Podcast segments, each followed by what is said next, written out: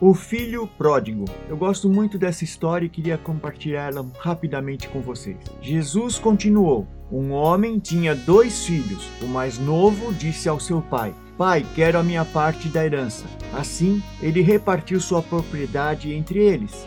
Não muito tempo depois, o filho mais novo reuniu tudo o que tinha e foi para uma região distante e lá desperdiçou seus bens vivendo irresponsavelmente. Depois de ter gasto tudo, houve uma grande fome em toda aquela região e ele começou a passar necessidade. Por isso, foi empregar-se com um dos cidadãos daquela região que o mandou para o seu campo a fim de cuidar de porcos. Ele desejava encher o estômago com as vagens da alfarrobeira que os porcos comiam, mas ninguém lhe dava nada. Caindo em si, ele disse: Quantos empregados de meu pai têm comida de sobra e eu aqui morrendo de fome? Eu me porei a caminho e voltarei para meu pai e lhe direi: Pai, pequei contra o céu e contra ti. Não sou mais digno de ser chamado teu filho. Trata-me como um dos teus empregados. A seguir, levantou-se e foi para o seu pai. Estando ainda longe, seu pai o viu e, cheio de compaixão, correu para seu filho e o abraçou e beijou. O filho lhe disse: Pai, pequei contra o céu e contra ti. Não sou mais digno de ser chamado seu filho. Mas o pai disse a seus servos: Depressa, tragam a melhor roupa e vistam nele. Coloquem um anel em seu dedo e calçado em seus pés. Tragam um novilho gordo e matem-no. Vamos fazer uma festa e comemorar, pois este meu filho estava morto e voltou à vida, estava perdido e foi achado. E começaram a festejar. Enquanto isso, o filho mais velho estava no campo. Quando se aproximou da casa, ouviu a música e a dança, então chamou um dos servos e perguntou-lhe o que estava acontecendo. Este lhe respondeu: Seu irmão voltou e seu pai matou o um novilho gordo porque o recebeu de volta são e salvo.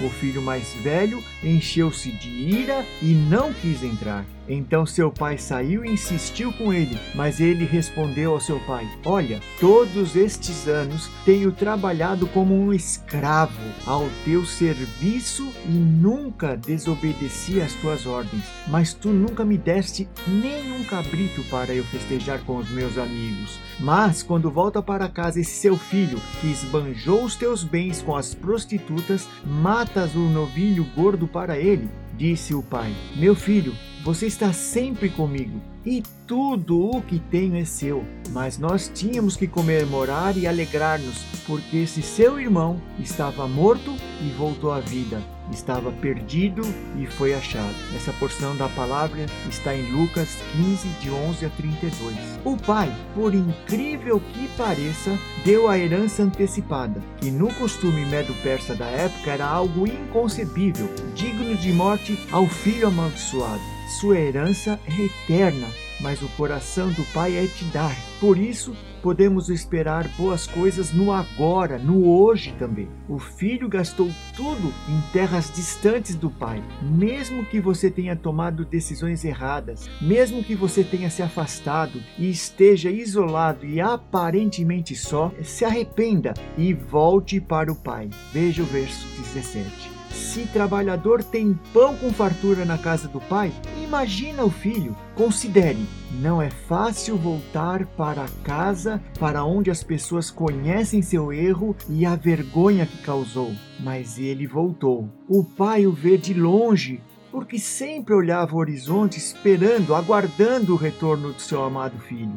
E a palavra diz que ele corre para ele. Jesus também veio ao nosso encontro. Imagine a cena. Para correr naquela época era preciso levantar a túnica. Muitos nem usavam roupa íntima. Então era algo muito vergonhoso, principalmente para alguém importante, rico e influente como o pai devia ser. Mas o pai não se importa com o que os outros pensam de você. E mais, penso que ao abraçar o seu filho, os dois caíram no chão. O pai nem ouviu qualquer explicação do filho e o restitui à posição de herdeiro. O filho diante do pai não perde a identidade de filho. E mais, o pai faz uma festa inesperada por você.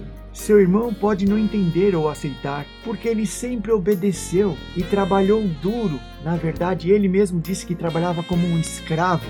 Na verdade, ele também não considerava o outro nem irmão. Ele fala: Esse teu filho, ele o recebeu numa festa. O pai lhe disse: Tudo o que é meu é teu.